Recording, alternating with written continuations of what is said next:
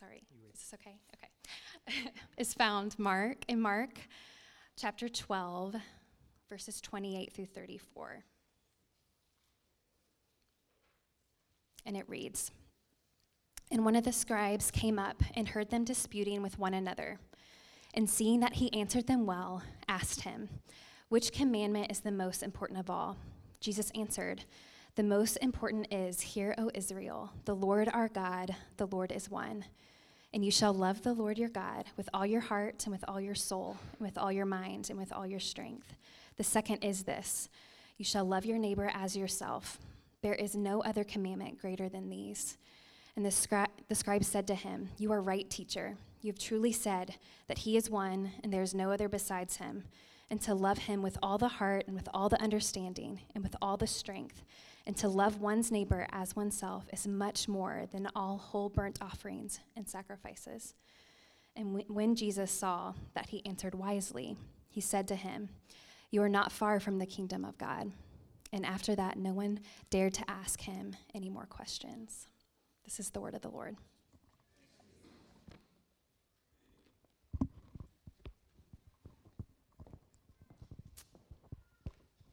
right, thanks, Sam. Hey, I'm Brandon, one of the pastors here. So glad you're with us this morning. Um, this fall, we have been teaching through uh, a vision series on spiritual formation. And if you're new uh, to church, or maybe it's been a while, um, or maybe if you grew up in the church, maybe this is something that could be uh, new to you as well. Um, our tagline for this series and the way we're defining that is learning to practice the way of Jesus together for the life of the world. And we'll just keep saying that over and over again until you get tired of it. Um, when you get tired of it, it means you're just starting to grasp probably uh, a little bit of what it means, but learning to practice the way of Jesus together for the life of the world. Now, as we think about this call to formation, which is really the essence of what it means to be a, a follower of Jesus, a disciple of Jesus. Um, uh, I don't know if you've ever experienced this, so if you haven't, just forgive me. Uh, I'll, I'll, just have a little confession time here. But um, there's often a gap between what I know and what I do. There's often massive gaps between, if I'm honest, what I want uh, and what I should want, what I, what I desire and how I actually live. So um, I don't know if you've ever experienced that, where you just you seem to be kind of uh, a cauldron of, of conflicting desires, mixed motivations, and although you say certain things really matter to you, your life uh, kind of contradicts that in certain uh, ways. Um, let me put a couple images in your head here. Um, just on the most like crass, easiest level, um, like earthy level. I went to uh, my son uh, plays middle school basketball, and I went to his basketball game the other day, and there was a middle school. I, I don't know if it was a dance squad. I couldn't tell if it was a dance squad or a cheerleading squad or an attempt to be both. All I know is um, it is interesting to watch middle school uh, cheerleading squads because uh, there's not exactly the kind of like synchronization and rhythm that you would hope for. Um, and so as you're watching, it's like one person's over here doing a kick, uh, and another one's kind of like giving a clap, and it's it's not really in sync, right? And that tends to be characteristic of uh, young young teams like that. And and so for me, it kind of like gave me this imagery of like that's how I feel on the inside, oftentimes, like throughout my week. Like uh, there's a kick going up over here, there's a clap going off over here. There's just this lack of like integrated synchronization and harmony. It's it's more like a cacophony that's kind of brewing inside of me. There's all these desires and longings that seem to be going all over the place, and there's no real rhythm to them. Uh, another idea or image uh, to put in your head is maybe uh, the strange case of Dr. Jekyll and Mr. Hyde.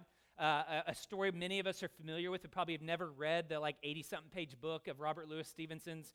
Um, and so in this, you have Dr. Jekyll, who uh, is this man who recognizes that he has inside of him these competing desires, and he wants to kind of separate them out. And so he concocts a potion that will split his two natures. And the idea is at night he wants to drink the potion so that he could become uh, Mr. Hyde and, and, and do all the bad stuff and kind of get that out. And then during the day, he can live as, as uh, Dr. Jekyll uh, with like unmixed motivation and be this good, moral, upright uh, citizen. We know uh, over time what happens is Mr. Hyde begins to dominate more and more of his life. And, and his name, Hyde, there uh, is kind of a, a double entendre. It's, it means a couple things. Uh, one, it's, uh, it's this idea of hideousness. There's this hideousness or evil that's inside of us, this darkness that seems to live in us. Um, and, then, uh, and then it's hidden, right? The other di- idea is that it's hidden. It's not something that's always obvious to us, but it oftentimes will emerge. And I don't know if you see this in the news, like when, a, when an athlete does something, or like there's a big like corporate scandal and somebody has their like confession. Um, what they'll often say is, "Man, that's not really me," right? That's just something that I don't know how to explain it. That, that wasn't really the real me. And the, and the reality is, no, that is the real you.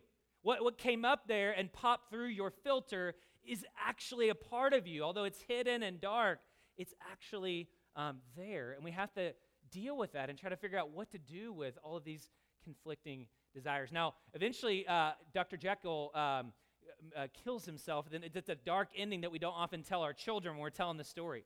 Um, because he, he's so overwhelmed with this kind of duality, with this tension that he's trying to hold together, this civil war of the soul.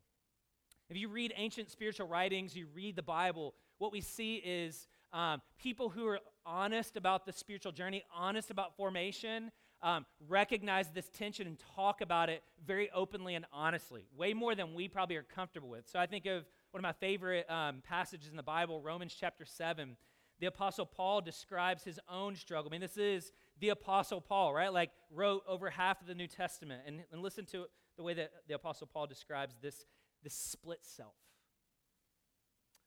Um, here's what he says Now, uh, for I do not understand my own actions. Like, we should put that on a t shirt. I feel like that's the anthem of my life. I do not understand me. I don't understand why I do what I do. For I do not do what I want, but I do the very thing that I hate. Verse uh, 18. For I have the desire to do what's right, but not the ability to carry it out. For I do not do the good I want, but the evil I do not want is what I keep on doing. Sufjan Stevens has a great uh, song about this called John Wayne Gacy Jr. And in this song, it's a, it's a dark song about a serial killer named John Wayne Gacy who killed 30 people and hid them under the floorboards of his house. Now, I'm from Louisville. It's a very Charles Manson esque story. Uh, and it's a, it's, a, it's a terrible story, but it's interesting at the end. So he's kind of lamenting uh, John Wayne Gacy, and then at the very end, there's a twist. And here's what he says about himself And in my best behavior, I am really just like him. Look beneath the floorboards for the secrets I have hid. He said, All of us bury certain aspects of ourselves underneath the floorboards, aspects of ourselves that we don't want others to see. And if we're honest, we are just like those people that we despise, just like those people that were like, oh, I can't believe uh, that somebody would do such a thing. Now, maybe inside of us, under the floorboards, is not exactly murderous desire. Maybe it's lust. Maybe it's anger. Maybe it's jealousy. Maybe it's bitterness. Maybe it's loneliness. Maybe it's sadness. But the reason it, it, it often makes us so angry is because we resonate so deeply with it. We know that inside of us there is this split self that seems to, on the one hand, desire God, to desire what's good and true and beautiful and eternal and unchanging. And yet at the same time, to desire things that are opposite, right? Things that don't, aren't lovely, aren't beautiful, don't bring ultimate fulfillment, fulfillment and happiness. And there's this civil war kind of happening within us. This is the heart of what Jesus is addressing here in uh, Matthew is how do we align, excuse me, in Mark chapter 12. This story is found in Matthew, Mark, and Luke, a little bit of a different twist in each one. Uh, but I want to give us the context first before we jump in because it's not exactly obvious to us or as obvious to us as it would have been to an ancient Jew, right? People here that Jesus is talking to would have understood exactly what he was describing here in this invitation uh, to love God with all of our being. But we don't. So I want to give a little bit of context here um, so we have Jesus uh, in what's called his temple ministry at the end of the book of Mark. And in this temple ministry, Jesus has just cleansed the temple. It's kind of like a West Side story, you know, dance off between Jesus and the religious authorities. The Pharisees and the Sadducees are kind of going toe to toe with Jesus. And so he's cleared the temple, he's called them out. He has this authority that threatens the kind of religious power structures uh, of his day. And so, in the shadow, in the backdrop of all that's happening in this conversation with Jesus and the scribe, this religious scholar, we have all of the power structures of, of kind of uh, Judaism coming up against uh, Jesus. And so, interestingly, here in Mark, it's the only account that we have where they're not trying to trap Jesus. This is a curious, uh, seeking scribe, a, a guy who would have been an expert in the Old Testament law. And so he comes to Jesus and he's impressed, he's, he's interested, he's intrigued, he's curious. Maybe some of you, you're here this morning and that's you. It's just like I've heard things about Jesus. I didn't grow up in church, or I grew up in church and I left the church, but I keep hearing uh, stories of change and transformation. And maybe you're in a season of life where uh, the pain of trying to stay the same and live a certain way, you've kind of hit that ceiling and you're beginning to explore again. That's kind of this guy right here. Um, and so he comes to Jesus and he says, Which commandment is the most important of all? Right? And he asks that question because there's like 600 plus commandments on the book, and he's trying to boil them down. And this is a, a hot topic among the rabbis of Jesus' day. There's this discussion of, um, of, of laws and which ones are most important, which ones are the essence of what it means, because it just seems overwhelming to have to obey uh, all these commands. James Edwards, one New Testament scholar, says this uh, The rabbinic tradition counted 613 commandments in the Torah, the first five books of the Old Testament. 365 prohibitions or negatives, 248 positive. Like you thought growing up in your house was legalistic. I mean, like 600 plus rules. Like we only, some of us have like 10, 600 rules. Among the commandments, rabbis differentiated between uh, what they later called, what they called heavy commands and what they called light commandments. The latter made less demand on one's will or possessions, whereas heavy or weighty commandments concern life's uncompromising essentials. Heavy commandments were accorded utmost seriousness, and when broken, were assessed the severest penalties. So Jesus, cutting through the fog, answers his question. And here's what he says The most important, the most significant, the center, the essence of what it means to, to follow God is this to obey his commands. Hear, O Israel, the Lord our God, the Lord is one. And you shall love the Lord your God with all your heart, with all your soul, with all your mind, and with all your strength.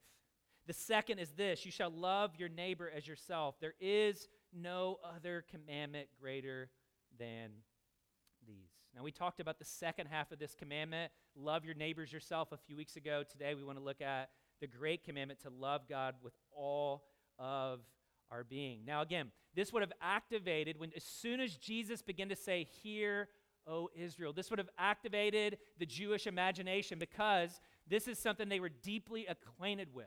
This is called the Shema. Jesus here is quoting. If you want to hold your finger right here, I want to encourage you to turn back or flip back in your device to Deuteronomy chapter 6, is what Jesus is quoting. And Jesus kind of takes Deuteronomy chapter 6, which um, was a prayer that the Jews would offer up twice a day. So Jesus himself would have grown up praying this prayer, saying this twice a day, like uh, a good, uh, faithful Jew. Um, the word Shema here comes from Deuteronomy 6, verse 4. It's the Hebrew word for listen. And uh, in the Shema, the word listen doesn't just mean hear with your ears, it doesn't mean like, like vibration of your, uh, the, the process of, of actually hearing. Um, it would mean listen and do, listen and obey. Matter of fact, there's not a word just for do. The word is listen and obey, and it's all one idea Shema, listen, and then do, respond with your whole being according to what you hear. So, here, these words that Jesus is quoting in, in Deuteronomy 6, this is the backdrop that helps us make sense of his invitation. Hear, O Israel, the Lord our God, the Lord is one. You shall love the Lord your God with all your heart and with all your soul and with all your might. And these words that I command you today shall be on your heart. This is Moses speaking to the Israelites. You shall teach them diligently to your children. You shall talk of them when you sit in your house, when you walk by the way, when you lie down, when you rise up. You shall bind them as a sign on your hand, and they shall be as frontlets between your eyes. You shall write them on the doorpost of your house and on your gates. Literally, they would take these words, write them down on scraps of paper, put them in boxes, tie them onto their hands, symbolizing this is to guide all of your actions, everything you do. They would put them on their forehead, right, as a sign that this is to guide your vision and your optics and how you see the world. This is everything. And then teach them to your children, right? Everywhere you go, not just on Sunday, right? Not just in Bible time at your house, all the time everywhere. This is the idea that, that Moses and that Jesus is getting after that God wants all of us all the time, everywhere. God wants all of you all the time, everywhere you go. That is the goal of formation. And now, um, the, the reason they w- this was so important, this idea of uh, reciting the fact that God is one. It's not just that God is one, as in God is unified, like Father, Son, and Holy Spirit, God's one God, not one in his essence.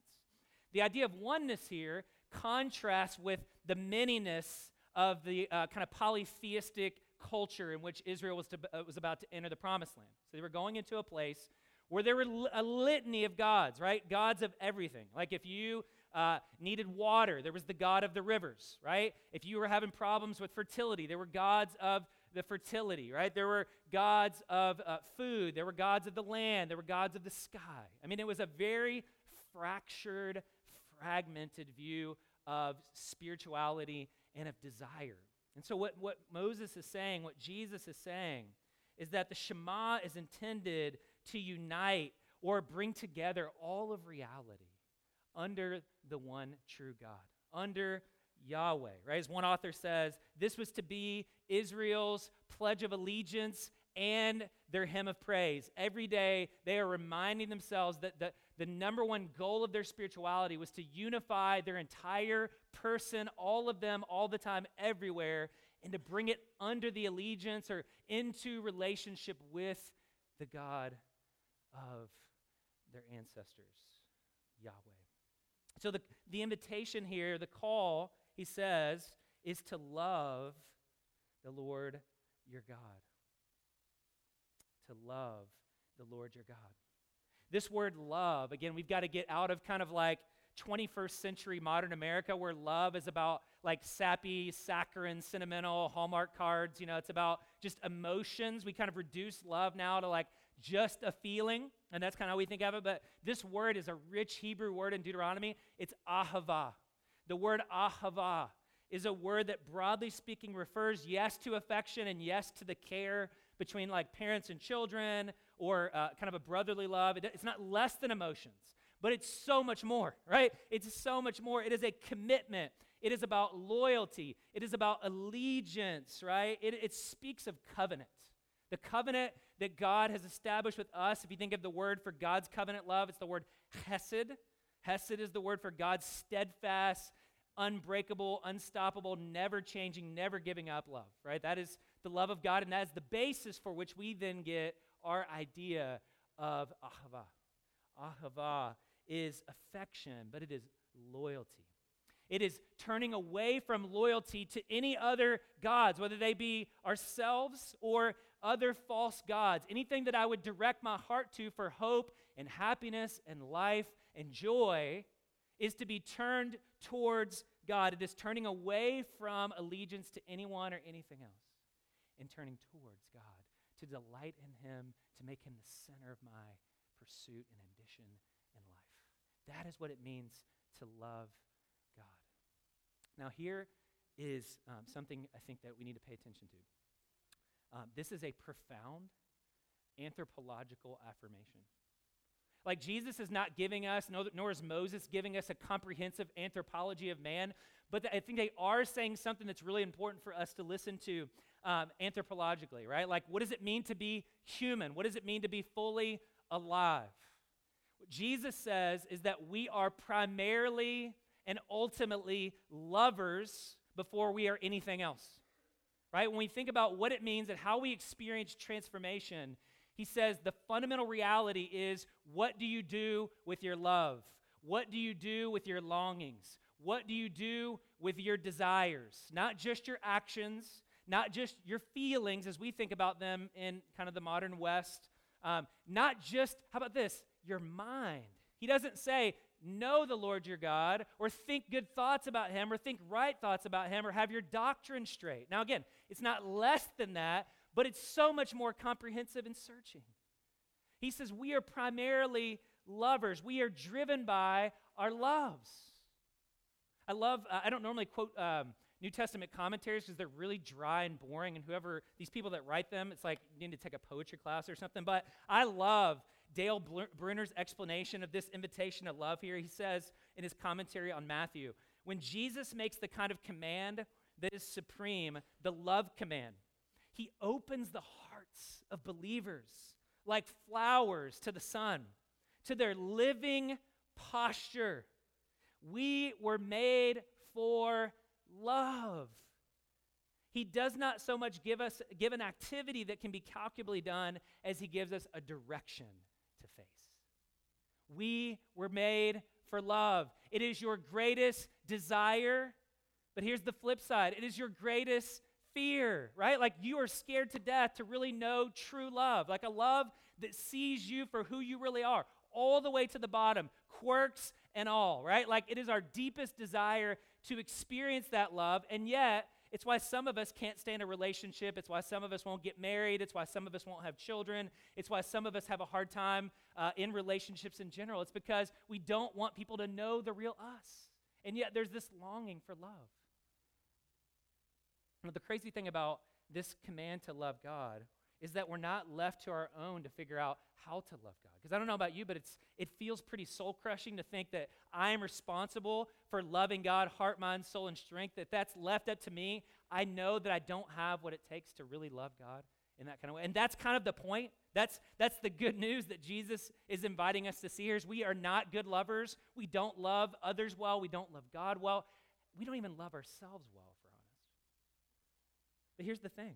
He says, love the Lord your God with all your heart, mind, soul, and strength. That word, your God, there is the word Yahweh, right? The God who already loves you.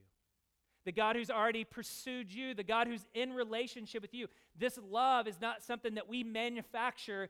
You could call it an answering love. It's a responsive love. It's God's love that's moved out towards us and made it possible for us to then turn back to Him and with the love that He's given us, love Him and love our neighbor the way that He's loved us. We are directed to love the Lord our God who has already done great things for us. 1 John chapter 4, verse 10, right? Great passage in the New Testament. The, the writer John says, In this is love, not that we have loved God, but that he loved us and sent his son to be the propitiation and take away our sins right? It's not about me loving God perfectly. It's the fact that God has loved me perfectly, and He invites me in response to offer up my love back to Him, as imperfect and incomplete as that is. So it's not, I don't have to nail it. I don't have to get it right. God has loved me, and He has defined love for me. He has poured His love, Paul says in Romans 5, out liberally into my heart. Right? That we want God to be a liberal, right, in terms of His love. We want all of God's love uh, as John Legend says. We want all of Him for all of us, all the time, everywhere. That's why Paul writes in Philippians chapter 1 in terms of the goal of the Christian life. It is my prayer that your love may abound, not just your knowledge about doctrine, not just your feelings, your agape, ahava love may abound more and more, and that it would have, you know, interacting with it, knowledge and discernment. So it's got to have content, of course. It's not just vague and general love. It's got to have content. That's why doctrine matters. That's why the scriptures matter. We don't know God and who He is apart from the scriptures and apart from His revelation to us. But if it doesn't lead to the abounding uh, uh of love, then we've missed the point. We are lovers, first and foremost. So, any notion of change that doesn't have as its source as its means and as its end, love will fail. It will fail. And we've got to be careful because we've been trained to not think this way, right? Like you have unwittingly been trained to not think of yourself as a lover, to think of yourself as either a bleeding heart or to think of yourself as a, uh, in the words of Descartes, a thinking thing. We are programmed and wired to think this way. Uh, Jamie Smith, in his great book, You Are What You Love, says this We have been taught to assume human beings are fundamentally thinking things. While we might never have read or even heard of 17th century French philosopher Rene Descartes, many of us unwittingly share his definition of the essence of the human person as res, res and I'm going to mess this up because I'm, I'm, not Latin, I'm a Greek guy. Uh, co, cogita, how is it, James? Cogitates? Yeah, he takes Latin. Uh, a thinking thing. Like Descartes, we view our bodies as, at best, extraneous, temporary vehicles, I love this, for trucking around our souls or our minds, which are re- where all the real action takes place. In other words, we imagine human beings as giant bobblehead dolls with humongous heads and itty bitty, unimportant bodies. It's the mind that we picture as mission control of the human person. It is thinking that defines who we are. You are what you think is a motto that reduces human beings to brains on a stick. If you don't believe me, look at most religious education programs. What do we do when we want to grow to be like God? We start a Bible study. We start a class. Again, not bad things, but if that's it, we're missing out on the fact that we are lovers. It does nothing but actually increase the gap between what we know and what we do. Because we know we have all this knowledge. I mean, like, I grew up in Christian schools. I was put in Christian school as a kid. I knew so much information about God, and I was so wicked as a teenager, as a young adult, and still to this day. There are these massive gaps between what I know to be true. I've been to seminary, I have a doctorate in theology, and yet I still find I'm doing the things I shouldn't do. You are not a brain on a stick, you are a lover. And so the question is what will you do with your desires? How do you reorient those desires towards God? Discipleship is not just what you think, it is who you are and what you love. The centrality of the heart and our loves is huge. Jamie Smith goes on to say so discipleship is more than a matter of hungering and th- uh, more a matter of hungering and thirsting than of knowing and believing. Jesus' command to follow him is a command to align our loves and our longings with his, to want what God wants, to desire what God desires, to hunger and thirst after God, and crave a world where he is all in all. That's not the world of the scribes and the Pharisees. Their world is think the right things, keep the right rules. That's why Jesus says, You're not far from the kingdom, but you're not there yet. If you acknowledge this, that's the first step. You're moving in the right direction, but the kingdom of God is hungering and thirsting, as he says in the Beatitudes, for righteousness, hungering and thirsting for God. Isn't that what you want? Right? Like, isn't that what you want? To really be the kind of person who really loves God from an authentic, genuine place and who receives God's love in the core of your being? To abound overflow with this knowledge that I am a beloved child of God. Apart from what I do, apart from my education, apart from my morality, apart from the things that I do for God, first and foremost, I am loved by God. Augustine said it like this You have made us for yourself, and our hearts are restless until they rest in you. There is a fundamental, disordered love inside of us that needs to be redirected to God. Not suppressed, not ignored, not denied, and certainly not indulged, but a desire that needs to be reoriented to God. That is our core problem, Jesus says, as human beings, is we have disordered loves. That's the word desire in the New Testament. Desire, hear me, desire is not bad. The word desire is a compound word, epithumia. It means desires in overdrive. Your problem is not your desire. Your problem is your desire is pointing you to a greater thing that needs to be satisfied in you than your physical body, than your lust, than your impulsivity and compulsive habits. Those things were created by God to drive you to Him, to find your desires fulfilled in communion, in relationship. That is the heart of spiritual formation. Reordering, reorienting our loves, our longings, our thoughts, our feelings, our actions, and willing the one thing towards God in love. Bringing all of those things into a symphony. That is the heart of spirituality, Jesus says.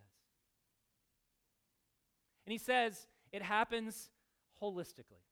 So let's look at these just quickly. I don't want to get caught up in the details, and I, I told myself I wouldn't do this in the first service, and I did. And I did like a deep dive in each one. I want to stay high level with this because the point here is not for us to tease these out and go, oh, here's your heart, you know, and let's talk about your heart. And here's your will over here. We don't, that's not how we operate as human beings, right? Let's not like, okay, I'm thinking now, and I'm going to be feeling at four o'clock today. And then I'm going to be choosing, then I'm going to remember, then I'm going to desire, and I'm going to, no. We don't, we don't live segmented lives. We're an integrated whole. But it does help to give a little bit of definition to these areas because what he says is, what, what, what does it look like to love God? He doesn't just leave it up to us to figure that out. He says we got to love God from or out of the source of these parts of what it means to be human and to see them as an integrated whole.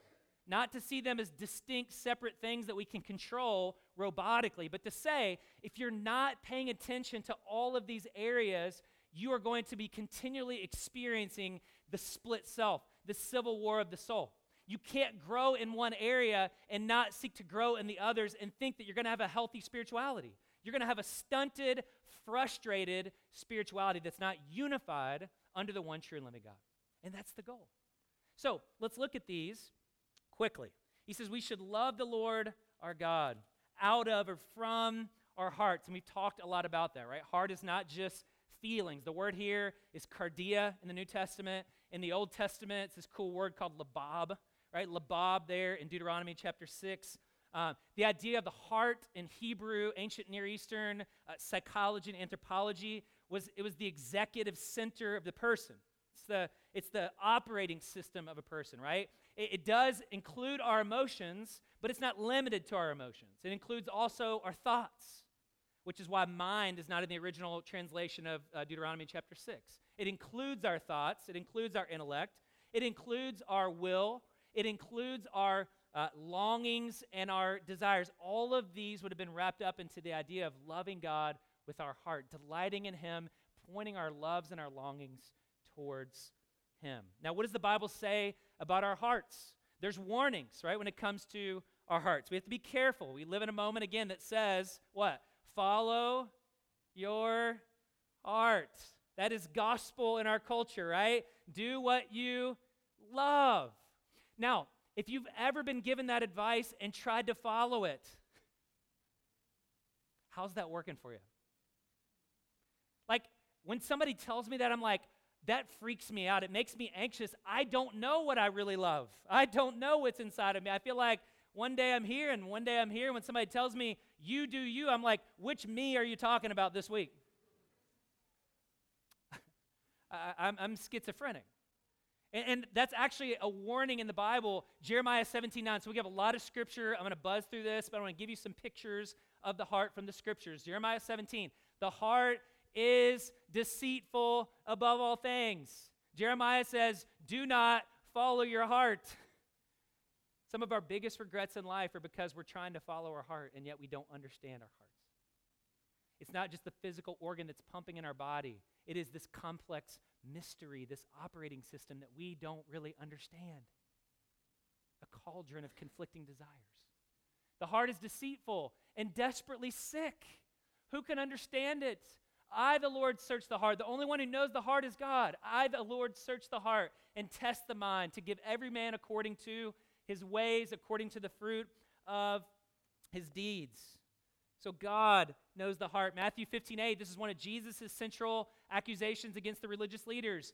Your mouth, your lips are disconnected from your heart. This people, these religious leaders, honor me with their lips, but their hearts are far. I mean, I don't know if you've ever experienced a divided heart where you show up, and maybe some of you are there, like right now, you show up at church, you're saying the right things, but your heart's not in it. It's disconnected from your reality. You're anxious, you're fearful, you're sad, you're lonely. You don't share any of that with anybody, but it's the baggage that you carry into this place. Your lips, your heart. So we have to be careful to, to mind those gaps, to be honest about where our hearts are, to not just follow our hearts, but to be circumspect about what's happening inside of us. The promise of the Bible is that God gives us a new heart. Ezekiel 36, 25 to 27. This is what God is after heart surgery, right? God is going in to give us a new operating system, to give us a new executive center. I will sprinkle clean water on you, and you'll be clean from all your uncleanness, all your shame, all your guilt, all your deception. He says, I'm coming to deal with that. And from all of your idols, I will cleanse you, and I will give you a new heart and a new spirit I will put within you. God gives us the ability to have a new heart. He takes out our heart of stone and He gives us a heart that is inclined towards and delighting in Him. And so then the command to us, Proverbs chapter 4, is guard your heart. Watch out. Ma- uh, man the borders of your heart. Your heart belongs to God alone, not to any other human being, not to your boss, not to your professors, not even to your spouse. Your heart belongs to God. Guard your heart. Keep your heart, Proverbs chapter 4. For out of it spring all the issues of life. It's the well of life. And so we need to be careful what we allow into our heart, what we allow to touch our desires, the relationships that we get into. It's why you need to be careful about who you date. It's why you need to be careful about what you look at. It's why you need to be careful about what you talk at. It's why you need to be careful what you look at on social media. Because all of these things have the ability to darken and contaminate and divide your heart. And a divided heart is a terrible place to be. So we got to watch our heart, because out of that flows all the issues of life. Second thing, love the Lord your God from your soul. The word soul here is suke, from which we get psychology. In the Old Testament, it's the word nephesh. And again, we've been very influenced here by uh, a group of philosophers, kind of starting with Plato, uh, to kind of think of the soul as the immaterial, non physical, ghost in a machine kind of thing that needs to be liberated, that our bodies are evil and that our souls are good. And really, uh, the goal of life, even for a lot of Christians, is to just deny the body and be harsh on the body and liberate the soul, right? And they think of the afterlife as basically a disembodied existence where they sit on a cloud and strung harp, strung, strum harps with Jesus for the rest of eternity, right? Like that's how we've been trained to think about nephesh. This word nephesh is mentioned 700 times in the Old Testament. It literally means the throat or the breath. It, it's, it's, it's in reference to just like the whole living being, who I am, breathing, physical. There's a physicality to nephesh. We are embodied souls and ensouled bodies. You don't just have a body, you are a body. You don't just have a soul, you are a soul. And we have really poor theology when it comes to uh, the body, and we don't know what to do with our bodies, and we misinterpret all kinds of passages. So we are confused about our bodies. Um, some of us have been abused, and so we, we, we, we hate our bodies. We have this weird relationship with our bodies. We have mental health issues, and we don't know what to do with that. Uh, we dismiss our bodies. We've been taught to dismiss our bodies through neglect. We over spiritualize our bodies. One of my favorite passages uh, on this is uh, Song of Songs, chapter 3, which is a love song between a woman and her lover. Um, and uh, my son's in here, so I want to be careful. But on my bed by night, I sought him whom my, my Nephesh loves. I sought him, but found him not. She says, My Nephesh wants your Nephesh. And commentators do all kinds of weird stuff. This is the relationship between God and the church. Uh, you know, this is like talking about their soulmates. That is importing Western categories into this verse. What she means is, I'm on my bed and my nephesh wants your nephesh. Enough said, right? It is body, it is raw, it is earthy conversation. It's embarrassing because we don't know how to talk about our bodies. The body was created for God. Paul says in uh, Colossians and in Timothy, be careful of demonic teachers who devalue the body and don't know what to do with the body and teach you to be harsh and severe on your body. From the soul, all of our bodies, with all of our being, we're to worship God. From the mind, our dianoia.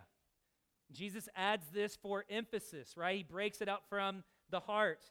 Uh, he's talking about our intellect, about our purposes, about our intentions. The idea here is learning to think God's thoughts after Him, reading, reflecting, perceiving, rescripting lies about life, right? We realize that we're not as independent of thinkers as we like to think that we are. We've been shaped by our families of origin. We've been shaped by professors. We've been shaped by the media. We've been shaped by the devil himself. The Bible says this is spiritual warfare.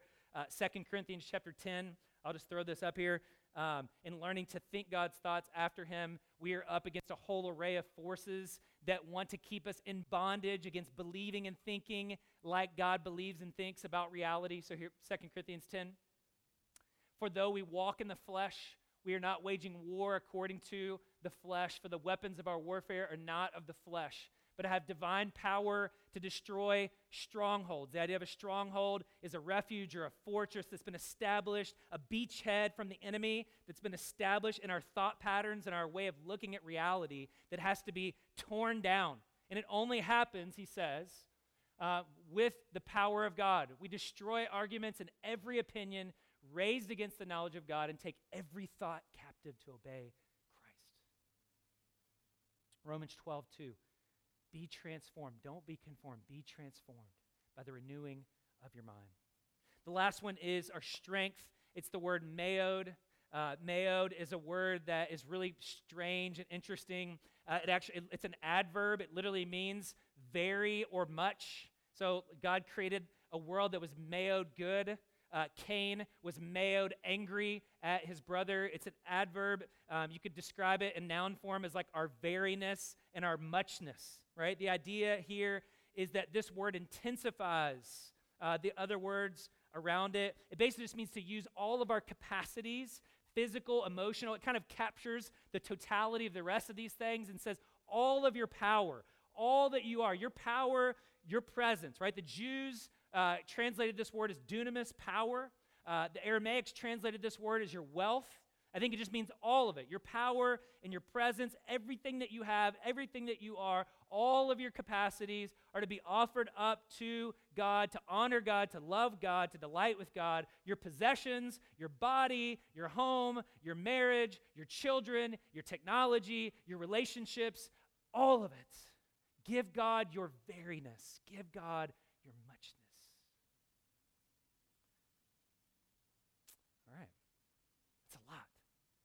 So, how do we apply that quickly here before we go to communion? I want to say just a couple things. One, um, I think the invitation here again is integration. Integration to see how all of these realities work together, right? God wants all of me all the time, everywhere. God wants all of me. Let's say it together. God wants all of me all the time, everywhere. Let's say it again. God wants all of me all the time, everywhere right? Psalm 86 11, the psalmist writes, Unite my heart, God. Unify me, right? Help me to see that I am a, a whole person who needs to offer all of myself exclusively and ultimately to you in love. Reorder my desires. That's why all is mentioned four times all of your heart, all of your soul, all of your strength, all of your veriness. It's a call to whole person integration as opposed to the way that we often live our lives, which is disintegration. Let me throw this chart up here, and you can just kind of see this. Um, what, what I think happens sometimes with us as individuals is rather than directing and turning these things to God, we turn these things away from God and we use them selfishly. And the two ways we do that is through indulging these areas of ourselves or denying or numbing these areas of ourselves. And I've given you some examples, but I want you to just keep in mind the bigger picture here is I can't be growing in my heart if I'm not getting my mind online.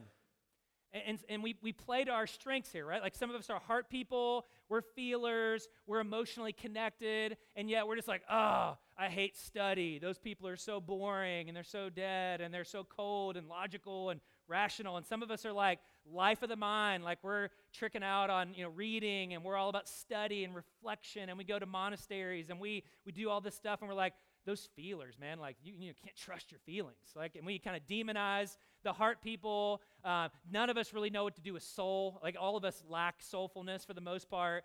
Uh, and then our veriness, like who knows, like our possessions, our, our bodies, like all these things. The point is, you need to pay attention and ask yourself, where might I be indulging or turning this thing away from God and using it in self interested ways? So, for instance, with your heart, you can take feelings, which are good. You are created as an emotional being. Jesus was the most emotionally integrated, healthy human being that ever lived. He could be sad and he could be angry. He could be sorrowful. He could be lonely. Jesus knew how to express full range of his emotions.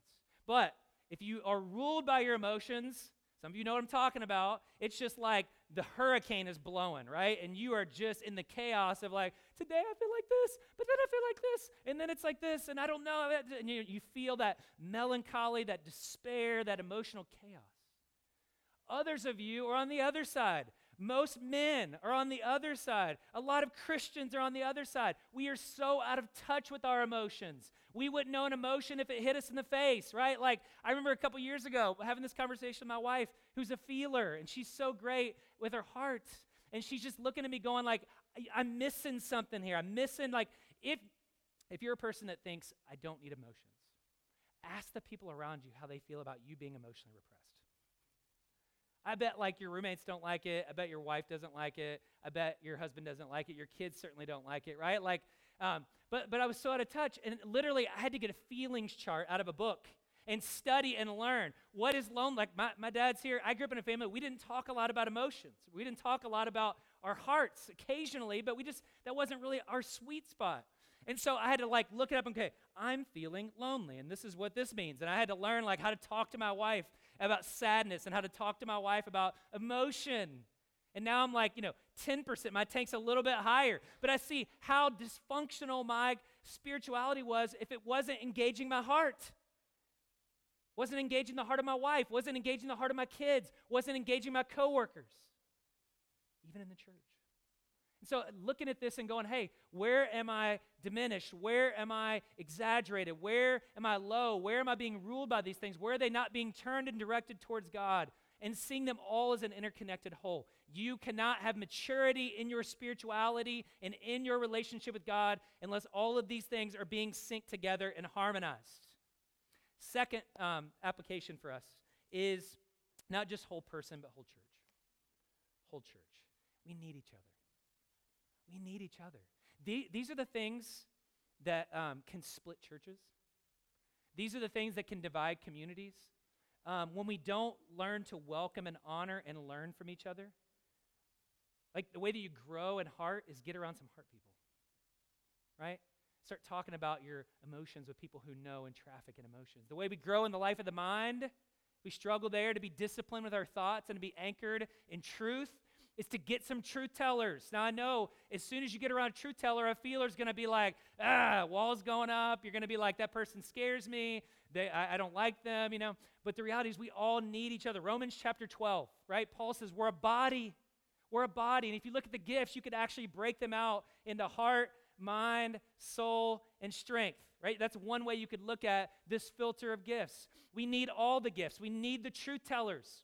But the truth tellers need the feelers. We all need soul. We need our veriness to be transformed and conformed, right? Like we need to receive from one another and not demonize the gifts that others bring and understand that in order to grow up into the maturity that God has for us, we need everybody operating and using their gifts together so that we might learn. Like, right? Like, we need people that are excited. Like, some people, we're a mind heavy church to some degree at Soma, and people who are heart people will walk into our worship services and they will be like, man, it is dead in here. Nobody's clapping, nobody's yelling, nobody's singing, nobody's really like laying it out there, nobody's dancing, right? Like, this is a very tame, Midwestern kind of church, right? Like, you know, like many of us grew up in mainline churches where that was the imprint on us.